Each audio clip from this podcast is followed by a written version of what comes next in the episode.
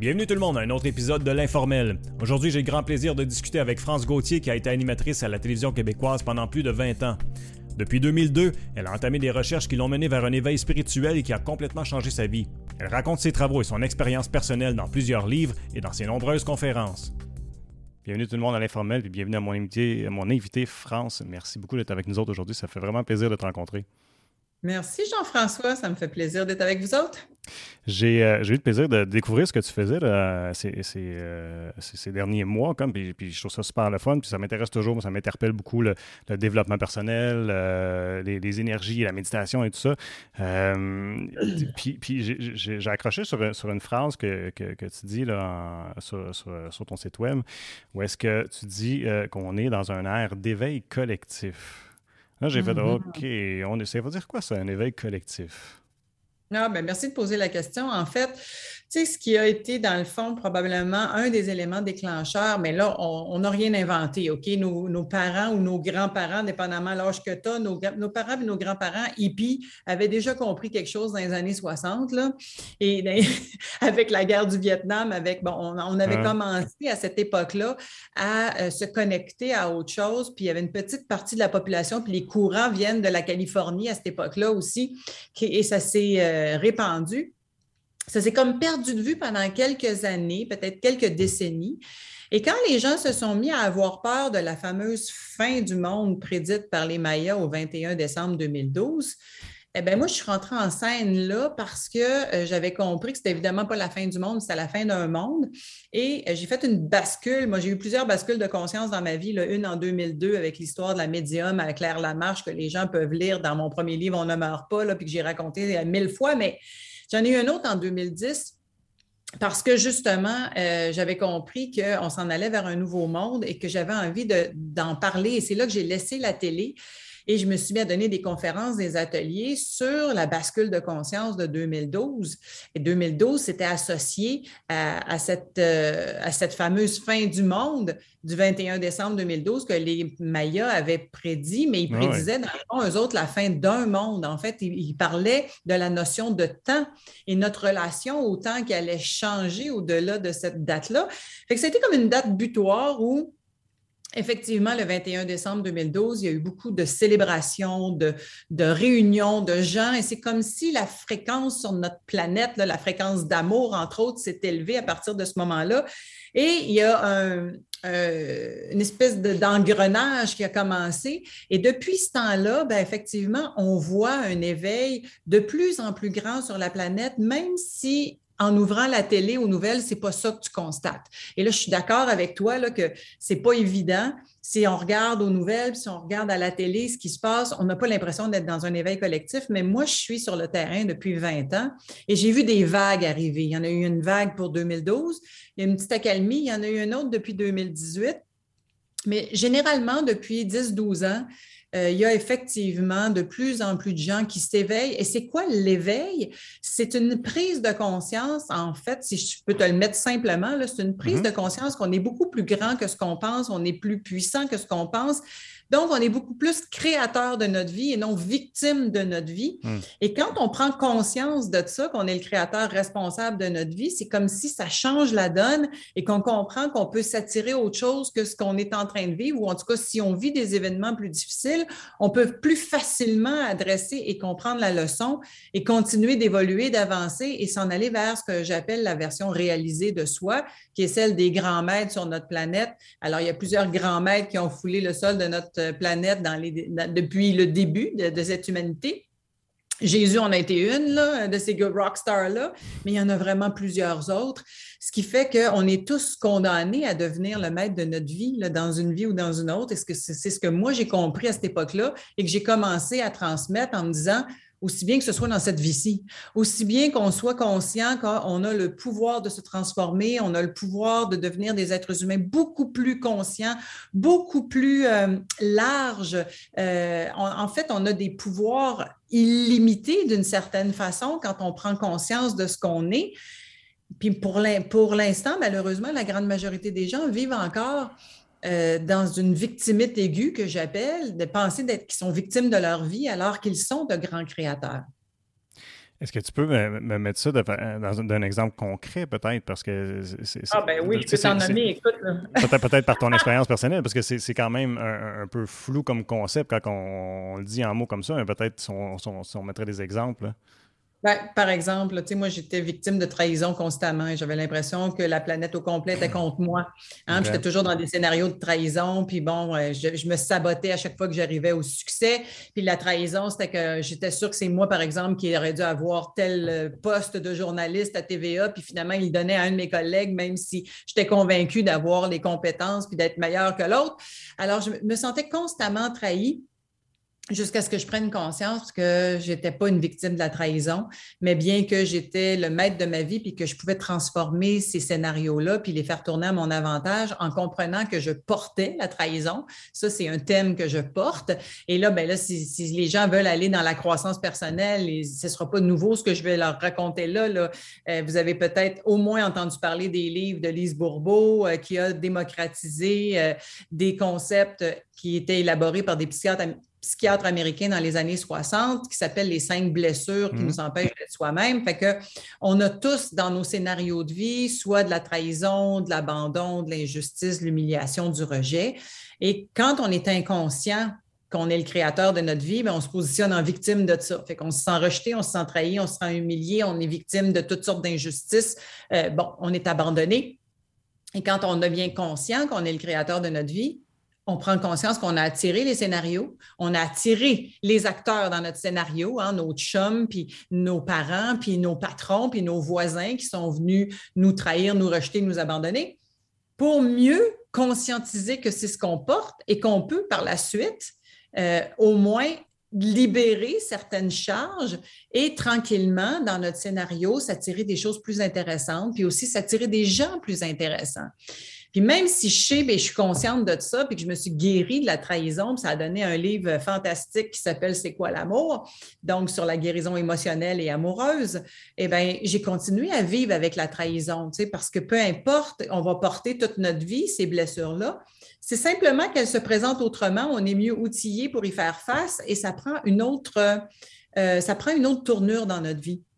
Ce qui fait qu'aujourd'hui, quand il m'arrive des scénarios de trahison, je suis consciente que je me suis trahi moi-même et que là, je peux regarder où est-ce que je me suis trahi moi-même, je peux me pardonner puis continuer, tout simplement. Mais c'est plus la faute des autres, c'est jamais la faute des autres. Et c'est ça l'éveil de conscience. Et c'est ça, dans le fond, que les grandes spiritualités orientales enseignent, c'est qu'on est le maître de notre vie et euh, ça devient, en fait, je te dirais là, que c'est probablement le fait que la planète est devenue un village avec Internet, qu'on a eu accès à tous ces grands courants spirituels-là.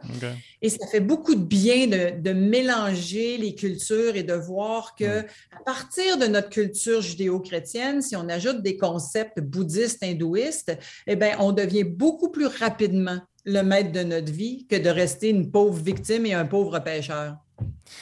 Mais si tu me permets de faire un peu l'avocat du diable, parce que puis loin de moi de voir faire la victime, parce que c'est pas mon style déjà en partant, mais euh, il n'y a-t-il pas des événements des fois où ce que c'est hors de notre contrôle, puis qu'effectivement, ben on subit quelque chose, ou c'est moi qui ai une mauvaise perception de ça?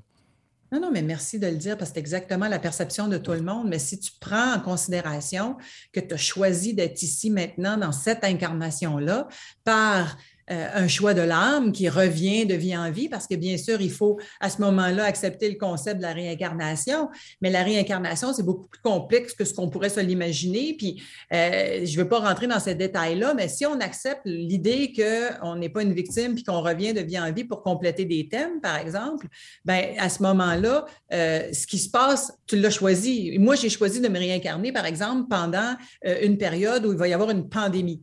Alors, la pandémie, je ne l'ai pas créée clairement toute seule. OK? On est une gang à l'avoir créée ensemble.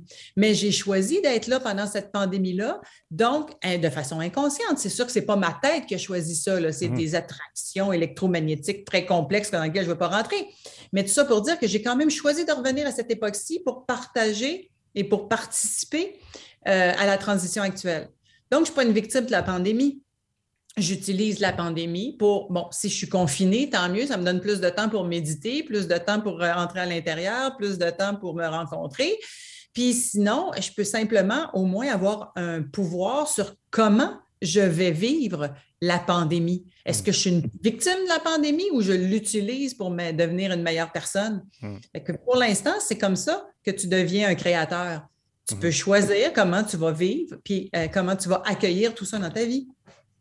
Je trouve intéressant parce que c'est souvent euh, des choses qui sont enseignées, moi, de par les arts martiaux. Ça, me rejoint ce que tu dis. Mais là, tu, parlais de. En, 2002, c'était la première fois que tu as basculé, le terme que tu as employé. Euh, tu, l'as raconté souvent, mais moi, tu ne me l'as pas raconté. Fait que j'aimerais ça que tu m'en parles.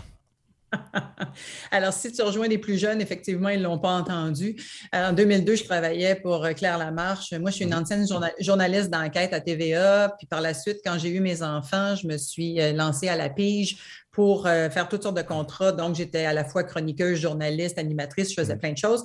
Et en 2002, Claire Lamarche m'a demandé à l'époque, alors qu'elle avait une émission d'une heure à quatre heures tous les jours à TVA, d'aller rencontrer une dame qui supposément parlait avec les morts. Alors, une, médium qui communiquait avec les, les personnes décédées. Je n'avais jamais entendu parler de ça. Pour moi, ça n'existait même pas. Hein, mon running gag là-dessus, c'est que j'avais jamais entendu le mot médium, sauf pour de la pizza et des t-shirts. Fait que là, je découvrais un monde auquel que, je n'avais même pas imaginé. Euh, et finalement, je suis sortie de là euh, complètement ébranlée. Elle m'a mis en contact avec mon père décédé euh, quand j'avais 14 ans et qui était médecin spécialiste, qui s'est suicidé sans laisser euh, de notes, sans laisser de lettres. Ce qui fait que ça a donné un livre deux ans plus tard qui s'appelle On ne meurt pas, qui s'est vendu à 50 000 copies au Québec et qui a permis à des milliers, des centaines de milliers de personnes, parce qu'un livre pour 50 000 copies, il y a 5-6 personnes qui l'ont lu et plus que ça. Ce qui fait que ça, a permis à des centaines de milliers de personnes de, un, avoir accès à ces, notions-là, à cette compréhension-là, mais aussi à guérir un deuil. Hmm. Et euh, ça a été le début. Moi, ça a fait une craque dans mon cerveau, cette affaire-là, quand j'ai rencontré la médium puis que j'ai eu accès à mon père. Ça m'a permis aussi de vivre une grande guérison puisque je n'avais pas complété mon deuil, puis je n'avais pas compris son geste. Et par la suite, je suis partie comme une journaliste d'enquête et j'ai posé des questions pendant quatre ans, cinq ans, en fait plusieurs années. J'ai fait des recherches, j'ai lu des centaines de livres, j'ai rencontré des centaines de personnes. Ça a donné deux autres livres, entre autres, d'extraits d'entrevues ou en tout cas de recueils d'entrevues avec des gens qui ont vécu des éveils de conscience un peu partout sur la planète, euh, qui sont soit médiums, soit qui ont vécu des expériences de mort imminente, soit que c'est des scientifiques qui s'intéressent à ça. Et à un moment donné, c'est devenu une connaissance très, très large au niveau intellectuel et pour toutes sortes de bonnes raisons, parce que je le mettais en pratique ou j'essayais ou je testais le produit, c'est aussi devenu une expérience parce que j'ai commencé à le vivre dans mon corps. Et en le vivant dans mon corps, là, et toi qui médites, là, parce qu'on en parlait avant mm-hmm. l'entrevue, moi, c'est la méditation qui a changé ma vie à partir de 2006, quand j'ai commencé à méditer, puis à me poser, puis à aller connecter avec qui je suis réellement, avec mes élans profonds. Ben, bref, ça s'est passé d'une connaissance intellectuelle à une réelle connaissance dans mon corps. Et là, j'ai commencé à l'enseigner. Ce qui fait que depuis, depuis 2010, je fais plus de télé à temps plein. Je ne fais plus, euh, tu sais, je suis plus journaliste. J'enseigne le fruit de mes recherches. J'ai créé plusieurs ateliers pour justement amener les gens dans une conscience d'eux-mêmes, de s'éveiller à leur pouvoir, leur donner des outils de reprise de pouvoir. Et euh, depuis ce temps-là, ça fonctionne puisque les salles sont tout le temps pleines, ce qui fait que je me suis dit, ben, ça doit être ça que tu as à faire, France, continue. Oui, c'est encourageant. tu vois que la réponse est là. Mais il y, a aussi, si je peux me permettre, il y, a comme un phénomène, je trouve, de. on dirait que c'est un petit peu in, de la croissance personnelle, puis tout ça. Puis là, on, dirait qu'il en sort à droite pas à gauche. T'en vois, bon, il offre des, des cours, puis il y en a un autre qui fait un truc en ligne, tout ça. Euh, je, trouve que c'est comme pas nécessairement évident de trouver des personnes sais, je sais pas c'est quoi que ça prend, euh, puis peut-être tu sauras nous dire la, vibe qu'on doit, doit, doit trouver pour, pour, savoir qui est bon pour, pour nous aider dans notre développement personnel versus d'autres. Parce que moi, j'en ai rencontré des gens, des fois, que, euh, puis de par mon métier, je me rappelle, je me souviens d'une situation où est-ce qu'il y a quelqu'un qui, bon, travaille en énergie et tout ça, puis qui est en train de donner des conseils à un, gars qui est en détresse, puis je me disais, mon Dieu, c'est pas, je trouvais que c'était pas ça qu'il avait besoin à ce moment-là, qu'il aurait peut-être besoin d'aide d'autres choses. Puis j'en ai vu moi aussi personnellement qui m'ont dit des choses que c'était farfelu complètement. ça n'avait rien à voir avec mon, vécu. Tu sais. comment est-ce qu'on peut trouver quelqu'un euh, euh, euh, qu'on sait qui va vraiment nous aider dans notre développement personnel de la bonne façon? Ben, écoute, tu as raison sur le fait qu'il y a une nouvelle génération de coachs là, qui a émergé, qui pullule. Alors, tout le monde est coach là, présentement. Et, c'est tous sont tous des émules de Tony Robbins, l'Américain, euh, ah qui a fait beaucoup de petits dans la vie. Puis c'est fantastique parce qu'on est dans une période d'éveil, ce qui fait qu'on a besoin de ces coachs-là, on a besoin de ces, soignants-là ou ces, guérisseurs-là, entre guillemets. quand je dis guérisseurs, je ne parle pas de lève-toi et marche, mais je parle de gens qui vont, par exemple, devenir euh, thérapeutes en soins énergétiques. Puis, bref, le, le, monde est malade présentement, ce qui fait qu'on a besoin de tout cet accompagnement-là. Alors, comment trouver le sien? Moi, je te dirais qu'on ne peut pas se tromper. On ne peut pas se tromper parce que si on va voir quelqu'un qui ne nous a pas vraiment aidé, ça nous donne une reprise de pouvoir quand même parce que ça nous permet de voir que, ah, OK, ça, ce n'était pas bon pour moi, mais au moins, j'en prends conscience. Alors, en ce sens-là, on ne peut pas se tromper, mais si on veut vraiment pas se tromper, là, il faut apprendre à écouter ce que la partie de soi qui sait, entre guillemets, là, S-A-I-T. Et ça, c'est notre corps. Notre corps est une antenne. Malheureusement, on n'a pas appris à l'écouter. Hein. Je ne sais pas si c'était comme moi, mais tu es sans doute allé à l'école très longtemps, toi aussi. Fait que moi, je suis allée à l'université pendant cinq ans. J'ai une belle grosse tête avec plein de belles analyses intellectuelles, puis je comprends bien les affaires mais je ne comprenais rien pendant tout parce que ce n'était pas descendu dans mon corps. Et quand ça a commencé à descendre dans mon corps, j'ai aussi pris contact avec cette antenne-là qui est ce qu'on pourrait appeler l'intuition ou l'instinct pour les gars, parce que pour c'est plus viril pour un gars de parler d'instinct que d'intuition, mais c'est la même affaire.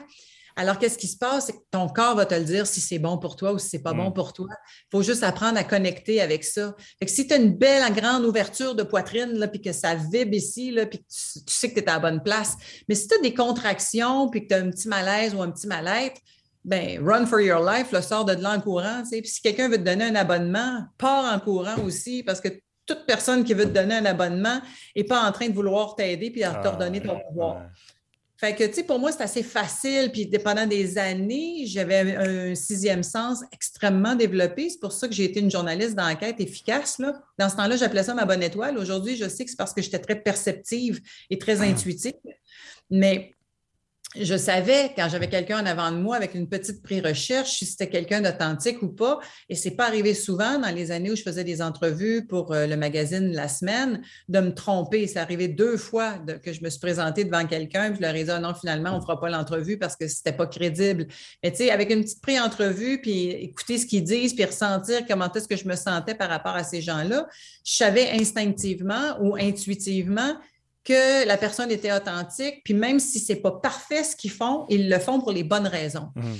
Alors, et là, on fait toujours affaire avec des êtres humains de toute façon, que tu choisisses un psychologue, un coach, un médecin, euh, un médium, un guérisseur, peu importe ce que tu vas te choisir comme accompagnant, un thérapeute, ça reste des êtres humains qui, s'ils se lèvent du mauvais pied un matin, ils sont peut-être pas efficaces, puis le lendemain, ils vont être bons. Fait que ça aussi, il faut être indulgent par rapport à tout ça. Mais euh, moi, je te dirais que et ça, c'est un des ateliers que je donne qui s'appelle Visionnaire, mais je donne aussi un autre atelier qui s'appelle l'écriture inspirée. C'est des techniques pour apprendre à se connecter à soi.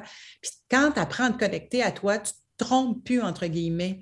Parce que qu'est-ce que ça veut dire? Moi, je me trompe là, quand ma tête embarque avec ses conditionnements, puis qu'elle se met à s'obstiner avec mon corps. Fait que là, mettons, là, je vais avoir une information bien claire, je rentre dans une maison que je veux acheter, tout mon corps se met à vibrer, puis je le sais que je suis à la bonne place. Mais ma tête conditionnée va dire oui, mais oublie pas de faire tes deux petites colonnes, les pour, les contre, est-ce que le toit est à refaire? Puis bon. Mais moi, quand j'ai appris à écouter ça, c'était fini les deux colonnes. Comprends-tu? Je, je, mhm. rentrais dans une maison, là, je faisais le tour en courant en cinq minutes, puis je disais au gars, c'est beau, c'est ma maison, c'est que je signe. Oui, mais tu veux pas savoir si la tank à eau chaude est à changer? Non! Ça n'a aucune importance, c'est ma maison. Et là, la couronne me vibre quand je te dis quelque chose d'intelligent. Fait que tu comprends, j'ai appris à reconnaître ces symptômes-là dans mon corps que quand la couronne me vibre, par exemple, ça veut mhm. dire que ça fait 10 sur le dessus de ma tête. Mais là, c'est parce que les gens ont besoin d'entendre ce que je viens de dire. Donc, c'est des trucs que j'ai appris qui n'ont rien de sorcier, c'est pas ésotérique deux secondes. Moi, moi la spiritualité, là, ça ne peut pas être plus incarné. J'ai rien d'ésotérique. Il a fallu que j'aille voir dans le dictionnaire ce que ça voulait dire. By the way, sais-tu qu'est-ce que ça veut dire, ésotérique? Ben, moi, je l'associe à, l'astrologie, puis, euh, tu sais, c'est ça, le médium, ces choses-là, mais honnêtement, je n'ai jamais regardé la définition, je sais pas. Ben, il n'y a pas personne qui a jamais regardé. Puis moi, je l'ai faite parce que j'étais une journaliste d'enquête, puis je voulais comprendre, tu comprends, parce que ce mot-là a été tellement galvaudé, traîné dans la boîte que c'est devenu péjoratif. Hein? On est d'accord? Le réseau là, L'origine, c'est du temps de Socrate, qui était le maître de Platon hein, dans ce temps-là, les grands philosophes. Et Socrate, là, ben, il s'adressait à une petite clique de gens, parce que dans ce temps-là, les gens qui avaient le droit de, diriger euh, en Grèce, mais aussi euh, dans l'Empire romain, ben, c'était souvent les philosophes, parce qu'ils avaient une structure de pensée. Alors, Socrate s'adressait à des petites cliques d'élus Hein, une élite euh, de, haut niveau. Et seulement à ces gens-là, il y avait le droit de transmettre les, mm-hmm. des, enseignements de haut niveau. Donc, c'était des enseignements de haut niveau dans des cercles ésotériques qui étaient réservés à une petite clique d'élite. Mm. Et moi, j'ai découvert le mot exotérique par la suite. Et là, j'ai compris que moi, là, je, je, prends des concepts compliqués, puis je les remâche, puis je les recrache pour que tout le monde le comprenne, et c'est ça, être une exotérique. ça veut dire que, dans le fond, là, je suis juste une vulgarisatrice de grands enseignements qui étaient accessibles à une petite clique d'élite il y a 2500 ans, puis là, le hmm. petit peuple a grandi, là, puis on a le droit d'y avoir accès maintenant. Hmm. Ben, ça en prend du monde de même parce qu'on n'aurait pas accès justement à, cette information-là, à, ce, style de vie-là, si, ce ne serait pas le cas. Mm. là, on remonte à longtemps, mais tu pourrais dire que c'est dommage que c'était réservé à, un certain groupe, mais merci d'avoir clarifié le mot parce qu'effectivement, moi, je, non, je ne le connaissais pas. Tu as dit quelque chose ben non, mais c'est ça, il n'y a personne qui se pose ces questions-là. Ben non. Ben, on, est habitué de l'employer euh, à cette sauce-là, puis on se dit, bon, c'est ça que ça veut dire. Là quand tu as dit tantôt, tu as dit, dit euh, euh, le monde est malade, euh, j'aurais tendance à dire oui, je pense que oui, mais est-ce que c'est pas justement la raison pour laquelle on voit une, tendance aussi, aussi élevée d'alternatives à, mettons, à la médecine traditionnelle, exemple? Euh, mm. parce que j'aurais envie de dire, même à, certains égards, la médecine traditionnelle nous a failli en quelque part. On le voit, là, on en parle depuis un an, à quel point notre système de santé est malade et tout ça. Fait que c'était comme un peu normal, je trouve, que le monde se tourne vers autre chose quand ils se sentent pas bien.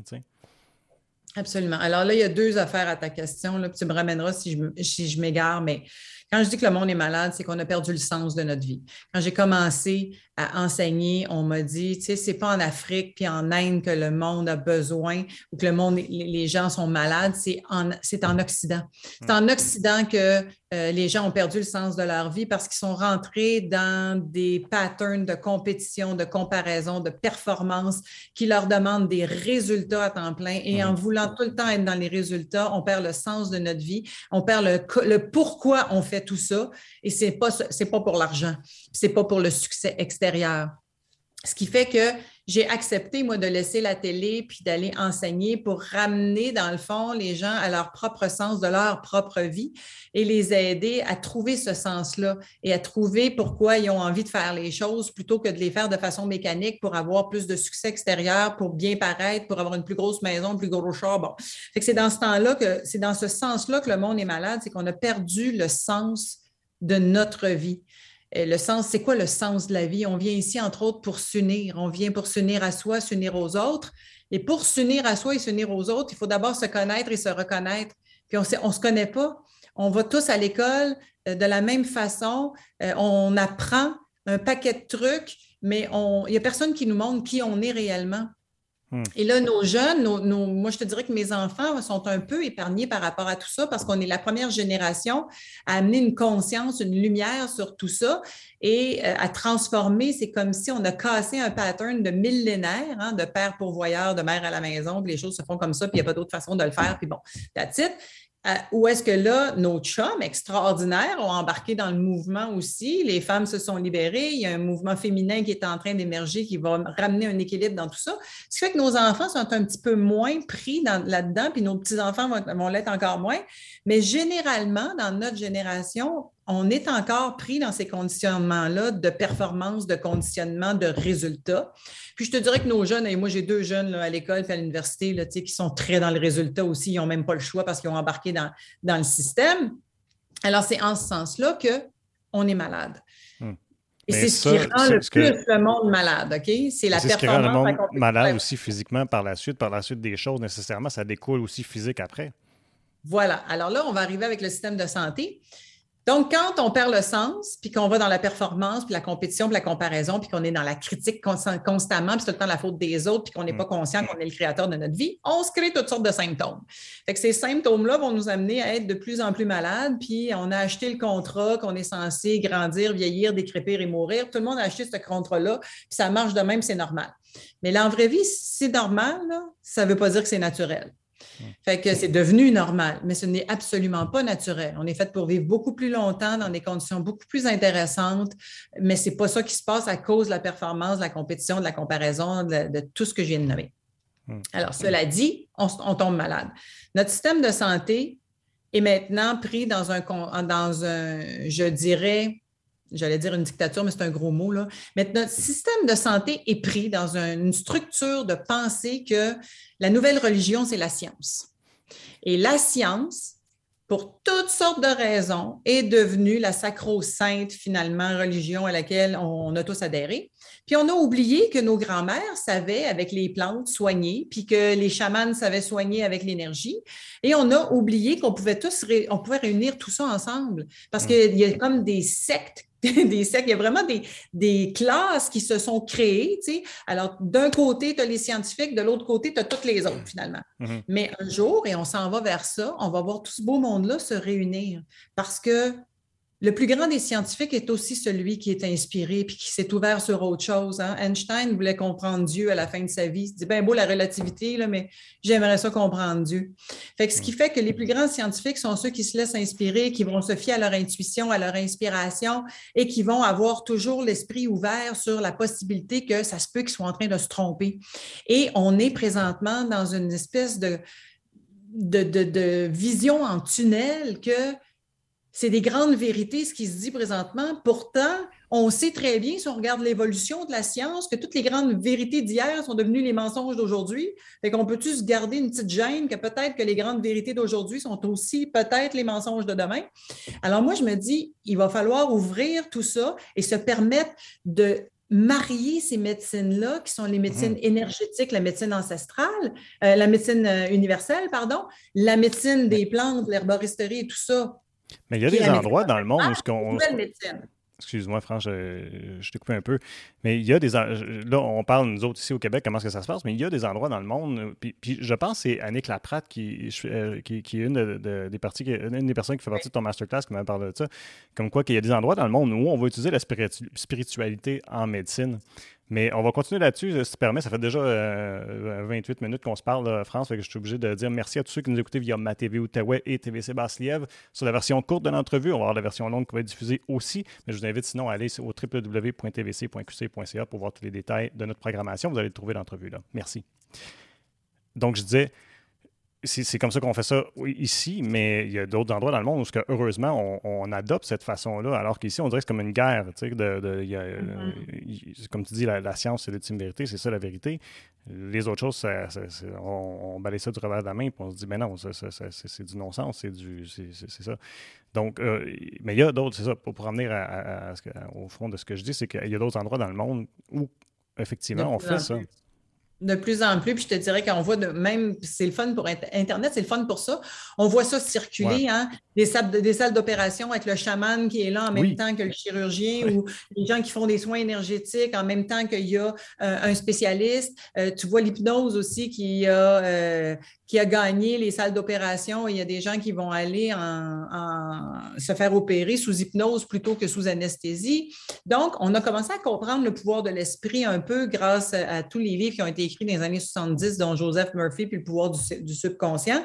Mais là, ça commence à s'intégrer Sauf que ça va à vitesse grand V. On est dans une espèce de courbe exponentielle d'éveil et on va voir ça de plus en plus rapidement euh, se marier, ces belles grandes médecines-là. Et la médecine traditionnelle aura toujours sa place. La science aura toujours sa place. Il n'y a personne qui est contre la vertu. Personne n'est contre la science. Mais à un moment donné, il faut aussi ouvrir sur le reste et avoir l'humilité de dire la science ne comprend pas tout. La science n'a pas toutes les réponses. La science est très limitée par rapport à l'immensité de l'univers et de toutes les connaissances qu'il peut y avoir dans l'univers. Donc, gardons-nous une petite gêne puis un peu d'humilité et allons voir ce que les autres font. Puis on peut, si on peut marier tout ça, on va arriver à une médecine qui est beaucoup plus intéressante pour l'être humain, qui l'accompagne vraiment dans sa guérison, plutôt que de dire, regarde, je vais mettre un plaster sur le bobo, là, je vais te donner un médicament, deux médicaments, douze médicaments, ils interagissent ensemble, ça te donne des, des effets secondaires, là, tu es encore plus malade. On va arriver à quelque chose de beaucoup plus intéressant que ça dans très peu de temps, je pense vraiment. Ah ben, j'apprécie ton optimisme, puis mon Dieu que ça me fait du bien de l'entendre, parce que je trouve que c'est décourageant ces temps-ci, parce que même la, discussion qu'on a présentement, hein, quelqu'un dirait que c'est le, terme péjoratif qu'on utilise présentement, c'est le woke. Ça, c'est woke. Ça. Moi, j'ai pas encore trop compris ce que ça voulait dire. J'ai entendu le PM dire ça, mais j'écoute plus les nouvelles ben ben parce que c'est déprimant. Alors, euh, je sais pas trop ce que ça veut dire woke finalement. Là, ça a l'air que c'est ceux qui lèvent des flags et qui sont toujours en train de. Explique-moi le don, toi, c'est qu'est-ce que tu ben, comprends? en tout cas, moi, ce que j'en ai compris, c'est que si, si euh, moi, puis au terme large, ce serait moi vraiment si tu euh, euh, es quelqu'un qui aime euh, t'informer, si tu es quelqu'un qui aime lire sur la spiritualité, sur le développement personnel, sur la santé autre que la science et la médecine traditionnelle qu'on connaît ici en Amérique du Nord, ben là, tu es un woke. C'est comme ça que je le vois, là, comme c'est. Peut-être que je n'ai pas la, bonne perception, mais c'est comme ça, moi, c'est comme ça que je le vois. OK, ben en tout cas, que tes auditeurs nous donnent la vraie définition. Mais euh, moi, personnellement, euh, non, je suis une indécrottable optimiste et je sais hors de tout doute qu'on s'en va vers un nouveau monde. Sinon, je serais bien découragée puis j'arrêterais de faire ce que je fais. Parce que tu sais que les enseignements que je donne, les ateliers, c'est une petite partie de mon activité, mais 60 à 70% de ce que je fais, c'est du bénévolat. Et mon bénévolat, c'est entre autres de faire des entrevues sur le web, d'amener des gens qui amènent un autre point de vue. Euh, et ça, c'est très important pour mm. moi de trouver la voie du milieu présentement. C'est mon nouveau dada depuis un an et demi parce que dans cette pandémie, on a vu les gens se diviser. Et ça m'attriste d'une certaine façon, mais en même temps, puisque j'ai euh, beaucoup travaillé sur moi puis que j'ai atteint une certaine sagesse, ben, je ne me laisse pas happer par les émotions. Les je ne suis pas émotive par rapport à la situation actuelle, ce qui fait que ça me permet de garder un regard assez lucide mm-hmm. et de chercher cette voie du milieu-là pour qu'au lieu de se diviser, on puisse s'unir. Puis pour arriver à s'unir, il va falloir trouver une tribune pour que les, ceux qui ont de quoi à dire, qui nuancent le discours actuel qui est très, très, très, euh, le discours unique, hein, le narratif des gouvernements, entre autres, qui est un discours unique, une pensée unique. Bien, trouver un espace pour nuancer tout ça, amener des nouvelles idées. Il va falloir trouver, retrouver un espace pour débattre. Hein? Moi, je suis une ancienne journaliste, là, je travaillais pour Droit de parole, entre autres. Il y avait des débats toutes les semaines. Hmm. Moi, je n'ai pas vu de débat à la télé depuis je ne sais pas combien d'années. Depuis un an et demi, je n'ai pas vu de débat. Là, à part peut-être des fois, tu as une couple de personnes qui s'engueulent à Denis Lévesque, là, mais on n'est pas dans un espace de débat. Là.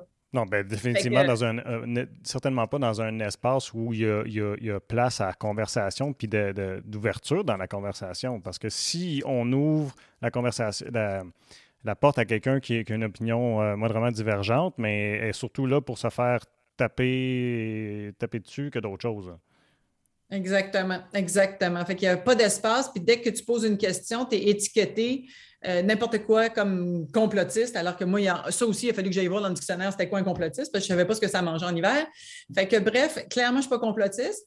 Je suis contre rien, mais je me suis dit, je suis pour plein de choses. Par contre, notamment, je suis pour la démocratie, je suis pour la liberté de choix, je suis pour euh, que la liberté d'expression ce qu'on a perdu dans la dernière année et demie. Et je me dis, là, ça prend un espace pour rétablir justement euh, ce contact-là et cette, cette arène-là. Donc, recréer une arène pour que les gens puissent échanger des idées, partager, faire avancer les choses plutôt que juste se traiter de non les uns les autres, puis toi, est comme ci, puis toi, est comme l'autre, puis mon Dieu Seigneur, que ça fait donc bien pas avancer le monde. non. Puis, euh, je me demande, toi, parce que je trouve que tu as, la chance d'avoir une perception qui est assez unique parce que, bon, tu as, été euh, journaliste dans les médias populaires, euh, les grands médias, les médias traditionnels qu'on nomme, puis mm. là, maintenant, tu fais du média alternatif. je trouve ça très drôle, tu dis le terme alternatif parce que c'est pas mal rendu un le média le plus populaire, c'est pas mal plus le web que, mettons, la télé traditionnelle, mais bon. Euh, donc, comment est-ce que tu vois ça, toi, la, comment est-ce que tu as vécu ça, c'est-à-dire ce changement-là? Bien, c'est drôle hein, parce que moi, je pratique l'écriture inspirée depuis 2007 et on m'a avisé en écriture inspirée en 2010 exactement, par une phrase totalement poétique qui ne pouvait pas sortir de moi parce que je ne suis pas poétique comme ça à 7 heures le matin, mais on m'a dit en écriture, et, je te dirais, je ne sais pas, sais pas c'est quoi qui me parle. J'appelle ça, j'appelle ça le grand soi, la partie de moi qui est branchée sur la connaissance, mais on m'a dit, le web est votre toile qui peut faire lever le voile. Ça, c'était en 2010. Mmh. Bon, j'avais l'impression d'avoir fumé de la drogue après avoir écrit ça, mais non. Et je me suis juste attardée à me dire qu'est-ce que ça peut bien vouloir dire. Et je me suis fait un site Internet à cette époque-là parce que c'était mon interprétation de la phrase que je venais de recevoir.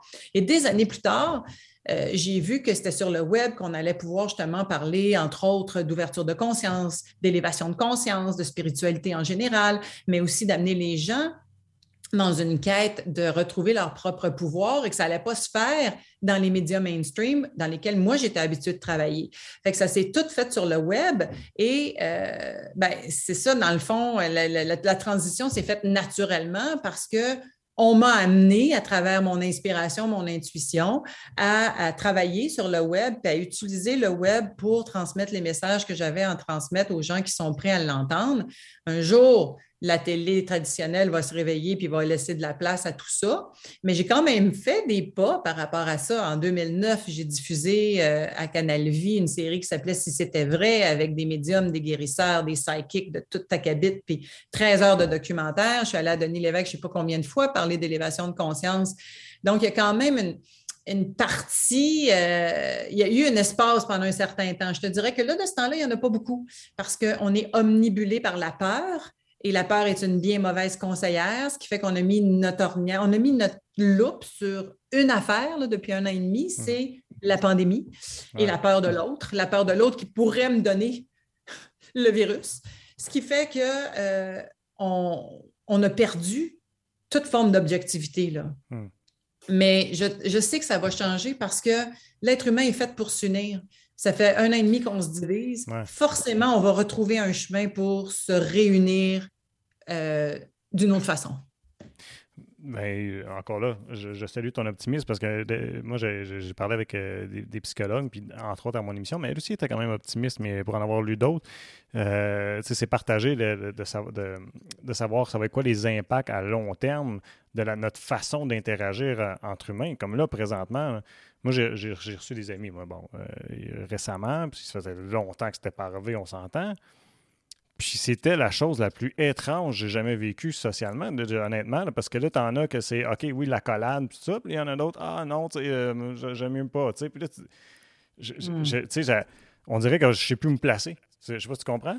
On dirait que ben là, dans, un contexte qui est tellement naturel, comme puis moi, moi je suis affectueux, là, je donne des câlins, puis je donne ma main, puis mes amis filles, j'ai bec sur la joue, c'est comme ça. Moi. J'ai toujours été comme ça. là, on dirait que je ne sais plus où me placer. Je trouve plus ma place socialement parce que là, c'est comme OK, mais comment j'agis? Qu'est-ce que je fais avec ça? Fait que là, je me demande, si tu la poignée de main, toi, il a beaucoup de coudes? c'est super drôle, C'est hallucinant, là. Oui, puis essaye de te positionner en non-vacciné là-dedans aussi. Là, les gens contournent les non-vaccinés comme s'il y avait des ceintures d'explosifs. Alors, bref, là, c'est ce que j'ai observé là, dans les derniers temps. Là, puis je me suis dit, mais comment est-ce qu'on peut en être arrivé là? Alors, c'est complètement euh, irrationnel parce qu'on part encore une fois d'un espace qui s'appelle la peur. Hmm. Et tu sais qu'en spiritualité, là, l'opposé de l'amour, ce n'est pas la haine, c'est la peur. Ah oui? La haine n'est qu'une conséquence de la peur. Fait quand la peur embarque. Ah, parce qu'on est ce qui nous fait peur. C'est ça. Ça inscrit dans l'inconscient collectif des charges incroyables, puis ça ne va pas être facile de se libérer de cette peur-là parce que là, il y a une charge qui s'est inscrite dans l'inconscient collectif. Mais c'est faisable, puis ça va prendre des gens conscients, ça va prendre des gens qui sont dans l'amour, qui vont venir transformer ça. Mais ça va prendre la bienveillance, ça va prendre l'écoute, ça va prendre la compréhension, ça va prendre vraiment, euh, ça va prendre beaucoup d'amour. Revenons à ce qui guérit, là, c'est hmm. l'amour. Alors, c'est ça que ça va prendre. Euh, dans tes euh, derniers invités à, ton show, tu as reçu le docteur Béliveau, puis j'oublie le nom, un autre docteur. qui, qui, eux, justement. Le Lavigueur. Oui, Lavigueur, c'est ça. Euh, bon, qui eux font partie d'un collectif qui présente un peu euh, une nuance, si tu veux, au discours qu'on entend tout le temps. Ça a été quoi la réaction des gens autour de toi? Est-ce que euh, on a dit justement, est-ce qu'on a commencé à dire, ben là, France, tu t'en vas vers des, des, des, des tendances complotistes, mettons, ouais, ou bien s'il y a une réception, bien une ouverture de dire, ah, ben tu sais, ça fait, ça fait du sens qu'on entend. Non, euh, c'est l'inverse. Les gens sont très contents. Évidemment, les gens qui me suivent sont très contents. Les autres, il y a quelqu'un qui m'a écrit euh, ce matin, est-ce que vous donnez la parole aux, médecins qui sont euh, pro-vaccin? Et j'ai répondu, ben, les médecins que j'ai interviewés sont tous pro-vaccin. Et le docteur Lavigueur, qui est le dernier que j'ai interviewé la semaine dernière, il est vacciné, pleinement vacciné et pro-vaccin. Il a simplement émis des bémols, en fait, hein, émis des réserves, euh, levé une coupe de drapeau rouge sur ce qui s'en vient, c'est-à-dire la vaccination des enfants, mhm. hein, puis la vaccination des femmes enceintes, entre autres. Puis il a aussi parlé d'un paquet d'autres affaires. Mais c'était très intéressant parce que moi, ce que je cherche à, à trouver, on le dit depuis tantôt, c'est la voie du milieu. La voie du milieu, bien, elle n'existe pas si tu es totalement en train de euh, faire la promotion d'une seule façon de sortir de la pandémie, qui est celle de la vaccination, puis elle pas non plus de l'autre côté si tu es totalement anti-vaccin. Quelque part au milieu, on ne peut pas euh, être contre, entre autres, l'avancement de la science. On veut que la science avance, on veut qu'elle nous propose des nouvelles technologies puis des nouveaux, euh, des nouveaux traitements. Maintenant, ça prend un certain recul quand il y a un nouveau traitement qui est offert, comme ce qui est présentement le cas avec les vaccins Pfizer, entre autres, qui sont des vaccins donc à messager ARN. C'est une nouvelle technologie, hein? une nouvelle façon de faire les choses. Ça n'a rien à voir avec les bons vieux vaccins d'avant qui te prenaient un virus, ils l'isolaient, euh, ils le désactivaient complètement, puis là, ils demandaient à ton système immunitaire, finalement, au contact du virus, désactivé, de euh, produire des anticorps, puis de le faire de façon naturelle. Là, ce n'est pas ça. Là. on te shoot dans le fond. Euh, c'est une, technique génétique. Euh, le matériel génétique qui va permettre à ton corps de produire une protéine du fameux virus. Puis tout ça, c'est nouveau. Ce qui fait que si on n'a pas le recul nécessaire, ben oui, on peut y aller en crise sanitaire, vacciner les gens qui sont vulnérables, les gens qui ont des comorbidités, les gens qui ont peur, les gens qui le veulent. Mais s'il y a des gens qui décident qu'ils ne veulent pas avoir le vaccin, bien, il faut, dans une démocratie, être capable de respecter ça. Alors, le docteur, dans le fond, ce qu'il disait, le docteur Lavigueur là-dedans, c'est on n'a pas le recul nécessaire par rapport à ce vaccin-là pour savoir y a moyen et à long terme. Ça ne va pas avoir des effets secondaires qui sont finalement que le remède va être pire que la maladie. Alors, regardons-nous une réserve pour les populations qui ne sont pas à risque, comme les enfants, qui ne sont même pas des vecteurs de transmission non plus. Et là, il y a de plus en plus d'évidence, et ça, je l'ai lu de paquets de rapports, puis il y a l'Université du, Wisconsin qui a fait une étude là-dessus. Il y a de plus en plus d'évidence que euh, vacciné, pas vacciné, de toute façon, tu peux transmettre le virus. Alors, euh, tu peux te garder une petite réserve puis dire, regarde, les enfants, les femmes enceintes, si on ne connaît pas les effets à plus long terme, on est peut-être aussi bien hein, de se garder une réserve. Ça, ce serait la sagesse, si on restait dans la sagesse. Mais là, on est dans une crise sanitaire qui a créé une peur panique qui fait en sorte qu'on prend des décisions en fonction de la peur et non en fonction d'un certain recul puis une certaine sagesse. Hmm. Fait que là, on va y arriver éventuellement parce que malheureusement, sans doute qu'on va se retrouver avec euh, de plus en plus d'évidences que euh, ce n'était pas nécessaire, ou en tout cas, on va avoir des évidences, puis on en a déjà plein. C'est juste que ça ne sort pas dans les médias euh, traditionnels, mais on a déjà plein d'évidences que le remède peut être pire que la maladie pour certaines personnes. Donc, gardons-nous un espace pour justement voir les choses aller, puis garder avoir une distance nécessaire éventuellement. Alors, le, docteur, les médecins que j'ai interviewés, c'était pour ramener justement des nuances et, montrer qu'il peut y avoir une voie du milieu qui ne divise pas tout le monde et qui permet un espace de discussion, puis un espace de, tu sais, une espèce de souplesse, là. Parce que présentement, la division, elle est, elle est terrible. Mm-hmm. ça, ce qui est en train de se passer, moi, je trouve ça beaucoup plus grave que la pandémie. Ben, c'est indéniable. Je c'est rendu frappant. Puis d'autant plus, je pense que les médias sociaux, ils n'aident pas à cette situation-là parce que on, sait depuis des années, on dit, on peut dire un peu trop ce qu'on veut, n'importe comment, à, travers les médias sociaux, mais euh, clairement, il y, a, un phénomène qui se passe au niveau social où est-ce qu'il y a une, polarisation extraordinaire. en tout cas, je n'ai pas souvenir d'avoir vu ça euh, de mon vécu. Non, absolument pas. Et là, tu me vois tendre le bras parce que je vais flatter mon chat, pas qu'elle arrive dans l'écran. c'est correct. Sinon, il dira bonjour. Non, mais elle se présente tout le temps quand ah, je donne des entrevues. Le voilà, c'est Mimi. Ah, Alors, non, mais effectivement, on est dans une polarisation que je ne pensais jamais vivre, moi. Je suis euh, constamment étonnée de vivre ce qu'on vit là présentement. Puis en même temps, du fait que je ne suis pas en réaction, que ça ne me met pas ni en colère, euh, mais que je suis consciente que ça ne fait pas de sens, mais quand même, ce n'est pas de la colère, bien, je me dis, je suis dans une bonne position présentement pour adresser la chose puis essayer d'amener un point de vue nuancé. Hmm.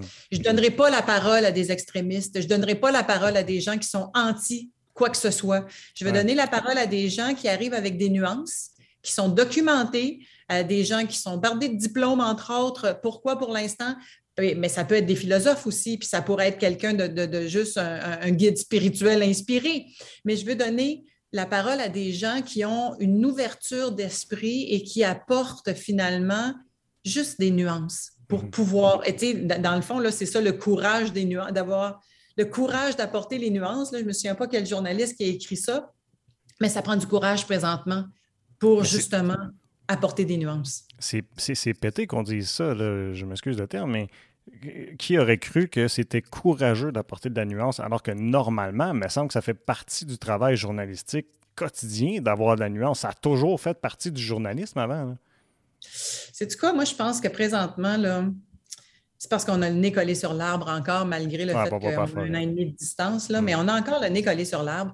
Et je ne pense pas qu'il y a des gens, il y en a peut-être quelques-uns, là, mais c'est vraiment pas la majorité, qui sont mal intentionnés là-dedans. Je pense que de façon très générale, tout le monde veut le bien commun. Tout à fait. Tout à fait Alors, que tu sois journaliste, politicien, euh, que tu sois en médecine holistique ou en médecine traditionnelle, tout le monde veut le bien commun. Mm-hmm. Et c'est chacun le voit avec son ornière, sa, lunette à lui, donc sa perspective à lui, sa réalité à lui. Et là, présentement, mais il y a eu comme une espèce de polarisation d'une grosse partie de la population dans une position arrêtée à partir de un, justement, à partir de un aspect de euh, la pandémie ou un aspect de ce qu'on vit présentement avec la situation sanitaire. Et ça manque, l'information n'a pas été euh, complète. On a, on a accès à une partie de l'information. Et pour moi, c'est important qu'on ouvre le débat pour avoir accès à toute l'information pour qu'on puisse se faire une tête de façon éclairée. Hmm. je suis curieux, comment est-ce que tu aurais vécu ça si tu avais été encore journaliste euh, en 2021? J'aurais pas été journaliste. J'aurais euh, probablement. Non, j'aurais pas été journaliste. parce que, premièrement, j'ai tellement changé depuis ce temps-là là, que euh, j'aurais fait comme j'aurais fait comme Stéphane Bureau probablement. J'aurais été une journaliste du type Stéphane Bureau.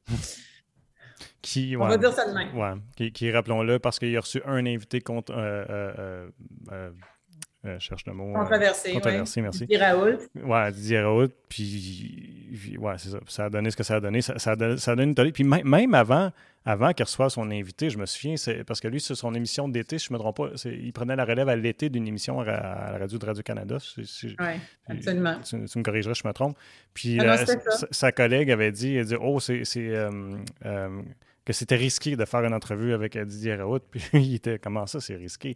Il c'est un expert depuis tout le temps en, virologie puis en plein de choses. Puis là, ben, mm-hmm. c'est assez spécial qu'on anticipait déjà avant même qu'il y ait une entrevue que ça serait une, euh, entrevue problématique pour sa carrière. C'est spécial. Puis on s'entend, c'est un journaliste connu, là, je veux dire, il a une expérience euh, longue comme le bras. Là.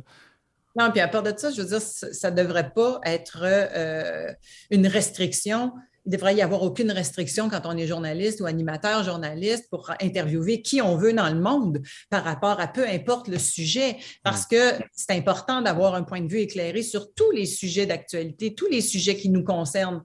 Donc là, présentement, on n'a pas on n'a pas l'autre côté de la médaille, on n'a qu'un côté de la médaille, on n'a qu'un discours unique. Tout ça, c'est inspiré de politiques qui proviennent de l'Organisation mondiale de la santé. Mais peut-être que l'Organisation mondiale de la santé euh, elle a le droit, elle aussi, de se tromper des fois ou en tout cas d'oublier des nuances. Ce qui fait que euh, c'est important de se garder un, esprit ouvert. là, je te dirais que les, chefs de file là-dedans, présentement, ce sont les pays nordiques, hein, les pays scandinaves, mhm. qui sont en train de nous montrer un autre chemin. Euh, j'espère qu'éventuellement, euh, on va pouvoir l'emprunter, ce chemin-là. Euh, je, veux faire demi-tour puis revenir au début de, notre conversation, puis de parler de, bon, du travail que, tu fais présentement. Bon, tu as, fait des, des masterclass en, septembre avec plusieurs intervenants. Est-ce que c'est quelque chose qui se continue ou. Ben, en fait, moi, ce que je fais, c'est que j'offre des ateliers, des formations, des ateliers. Évidemment, avant ça, c'était en salle, beaucoup. Mhm. Euh, puis là, c'est en ligne surtout. Euh, je ne suis pas fait grand-chose en salle à part une retraite euh, au Spiceman avec un petit groupe. Là. Mais tout ça pour dire que je fais des choses en ligne et la masterclass, c'est un une des formations que j'offre en ligne avec différents experts du mieux-être, de la spiritualité pour amener les gens justement dans un parcours d'éveil à leur propre pouvoir. C'est toujours le même but avec différents outils. Fait que j'enseigne ça, j'enseigne l'écriture inspirée, j'en ai un qui s'appelle le mandat de vie pour apprendre à te connaître, à te reconnaître dans tes talents, puis à faire qui tu es finalement dans ta vie. Hmm. Ça, ça, amène beaucoup de sens parce que la perte de sens dont je parlais tantôt est souvent parce qu'on ne sait pas qui on est, puis qu'on a suivi des conditionnements, puis on a, eu, on a des croyances, mais on a suivi des conditionnements de société qui nous ont amenés à rentrer dans un moule. Et il y a très peu de gens de notre génération, dans le fond, qui savent vraiment qui ils sont, qui ils sont. Alors ça, c'en est une, des affaires, une des affaires que je fais. Euh, je donne toutes sortes d'ateliers finalement. Alors, bref, euh, j'écris des livres. J'ai publié cet automne avec Lilou Massé un gros cahier, c'est un livre cahier d'exercice qui s'appelle Le défi des 100 jours pour apprendre justement euh, à, se connaître, à mieux se reconnaître. Mais c'est toujours dans le même but, mais avec différents aspects, différents outils euh, qui nous amènent sur un chemin de maîtrise de soi, de devenir le maître de notre vie. C'est mon dada, c'est avec ça, c'est à ça que je vais contribuer pour le reste de mes jours. Hmm. Je, m'en ai te demander, puis est-ce que tu dois continuer à faire ça encore longtemps ou tu avais d'autres objectifs? mais là, tu viens de, répondre à la question. Tu es, vraiment euh, ancré là-dedans. Je suis vraiment dédiée à ça. Je me suis mis en service il y a 10 ans quand j'ai lâché la télé. J'ai demandé une seule chose, d'être capable de nourrir mes enfants puis de les envoyer à l'école, ce qui a été le cas jusqu'à maintenant. Fait que moi, je ne suis, je ne cours plus après euh, le succès, la richesse, la reconnaissance ou quoi que ce soit. Je suis totalement en service. Et c'est mon but d'amener les gens dans une reprise de pouvoir, c'est de, qu'ils se reconnaissent comme un être divin. Euh, comme en fait, là, on pourrait le voir comme la belle image, là, comme un avatar. Alors, c'est que si vous avez l'image du film Avatar, là, euh, dans le fond, l'avatar, ce que ça veut dire d'un point de vue culturel, euh, ça vient de, la culture euh, hindouiste, ben c'est un dieu, une divinité qui s'incarne dans un corps physique, qui est conscient d'être divin, puis qui retourne à sa divinité quand le voyage est fini. Alors, c'est ça, dans le fond, mon but dans la vie. Pour moi, alors j'ai ma propre quête de retrouver cet avatar à l'intérieur de moi, ou ce maître à l'intérieur de moi, ou ce sage, appelle ça comme tu voudras et euh, de le transmettre au fur et à mesure que je comprends deux, trois affaires. J'aime comment que tu le, vulgarises. C'est à mesure que je comprends deux, trois affaires. Parce que c'est des Quand je comprends deux, trois affaires, je me garoche pour l'enseigner. C'est comme, hey! Mais c'est le fun parce que j'aime comment ce que tu le fais, je me répète, mais j'aime comment ce que tu le fais parce qu'encore une fois, c'est simple quand on t'écoute, puis ça, permet, je trouve, de comprendre des concepts qui sont parfois très complexes. Fait que, puis malheureusement, j'ai pas lu encore un de tes livres, mais je me, je me, je me mets sur la liste. Puis mon Dieu, quand j'en ai une longue liste de livres que, que, je veux lire, puis je vais. Euh, j'en ai un à côté de moi, alors c'est pas un hasard, là, mais tiens, regarde. Le guide de l'écriture inspirée. Alors, ça, c'est un petit livre de même pas 150 pages pour t'amener à faire justement la technique que j'enseigne depuis 10 ans, qui a. Il y a des milliers de personnes sur la planète qui l'ont faite, cet atelier-là, puis qui ont repris leur pouvoir grâce à ça. Mais j'en ai 11, 12 livres. Tu regarderas sur mon site internet, francegautier.ca. Il y a le Maître en soi qu'il va falloir que tu lises. Ça, c'est une Bible que j'ai écrite avec euh, Pierre Lessard. Ah, bon, ben, tu vois, j'apprécie. Puis j'allais te dire aussi, ben, si quelqu'un comme moi, là, euh, trempe les pieds un petit peu là-dedans, là, puis, puis qui essaie de découvrir plus, avec quoi il pourrait commencer, pour, pour que ce soit trop, euh, trop intense, peut-être. Tu me dis, c'est maître de soi. Bien, le maître en soi, là, David Bernard, qui est le chroniqueur, euh, animateur vedette que tu connais sans doute, là, eh bien, euh, il dit que dans c'est un de ses cinq livres, top cinq livres, tous les livres de spiritualité qu'il a lus dans sa vie. Fait que c'est comme c'est des grands enseignements spirituels et ça ouvre la porte, ça permet, ça se lit comme ça se lit pas comme un roman, c'est une Bible. Alors, mais tu lis ça un petit chapitre à la fois et ça permet vraiment une ouverture de conscience. Euh, puis pour les filles là, qui euh, auraient envie de, les, gars aussi, mais pour les filles qui auraient envie de mieux comprendre comment on s'affranchit de nos blessures émotionnelles, puis les gars aussi qui sont rendus là, parce que les gars, il faut qu'ils admettent avoir des blessures émotionnelles avant d'aller là. là. Ben, ils pourront lire C'est quoi l'amour, qui est une très belle. Euh, ah ouais, c'est un, récit, là, mais c'est plein de sagesse. Puis tous les, textes canalisés par Mathieu Anne-Marie qu'elle a reçus en écriture inspirée se retrouvent là-dedans pour comprendre comment on se guérit de toutes nos blessures émotionnelles. Hmm. Ah ben, j'ai hâte de découvrir ça. France, un immense merci de l'heure que tu m'as accordé. C'est vraiment bien apprécié. Puis je te souhaite une bonne continuité dans tes projets. Merci beaucoup. Puis j'espère que les gens qui nous écoutent vont avoir envie aussi de devenir le maître de leur vie. Ben, on souhaite. Merci tout le monde d'avoir été à l'écoute et je vous invite à nous suivre sur nos différentes plateformes web pour regarder ou écouter toutes nos émissions.